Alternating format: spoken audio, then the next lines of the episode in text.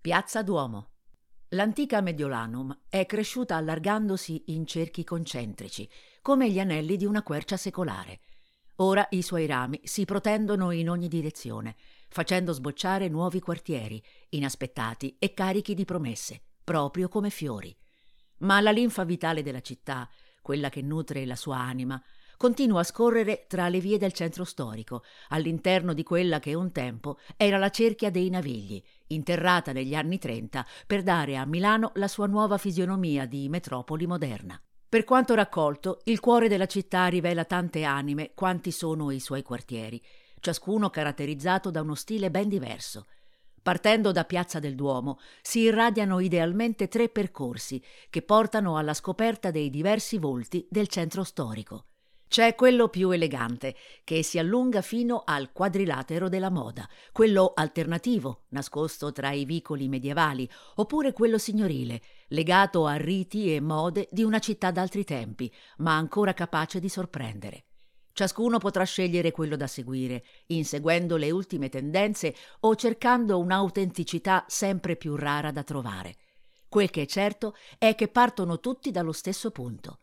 Il Duomo, simbolo per eccellenza di Milano, è la prima cosa che cerchi quando ti alzi al mattino e l'ultima su cui lo sguardo si posa la sera. Si dice che venga solo dopo San Pietro in Vaticano, ma non riesco a capire come possa essere secondo a qualsiasi altra opera eseguita dalla mano dell'uomo, scriveva Mark Twain.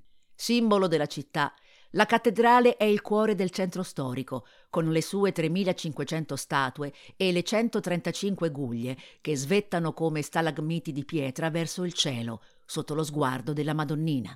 Senza dubbio una delle esperienze indimenticabili per chiunque passi da Milano è salire sulle terrazze del Duomo. Per saltare la coda basta prenotare in anticipo sul sito ufficiale.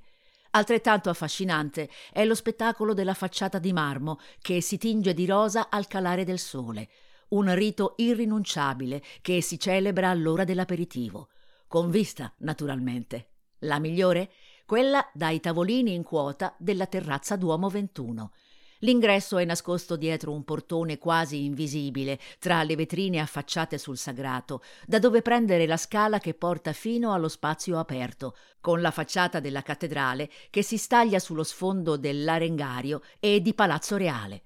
Dall'alto si scorgono i nuovi templi milanesi, quelli dello shopping, se il futuristico Apple Store ha trasformato la sonnolenta piazzetta Liberty in una sfavillante scenografia fatta di fontane e scalinate, la rinascente, con le sue immense vetrine, è una calamita irresistibile per chi vuole scoprire in anteprima le nuove tendenze.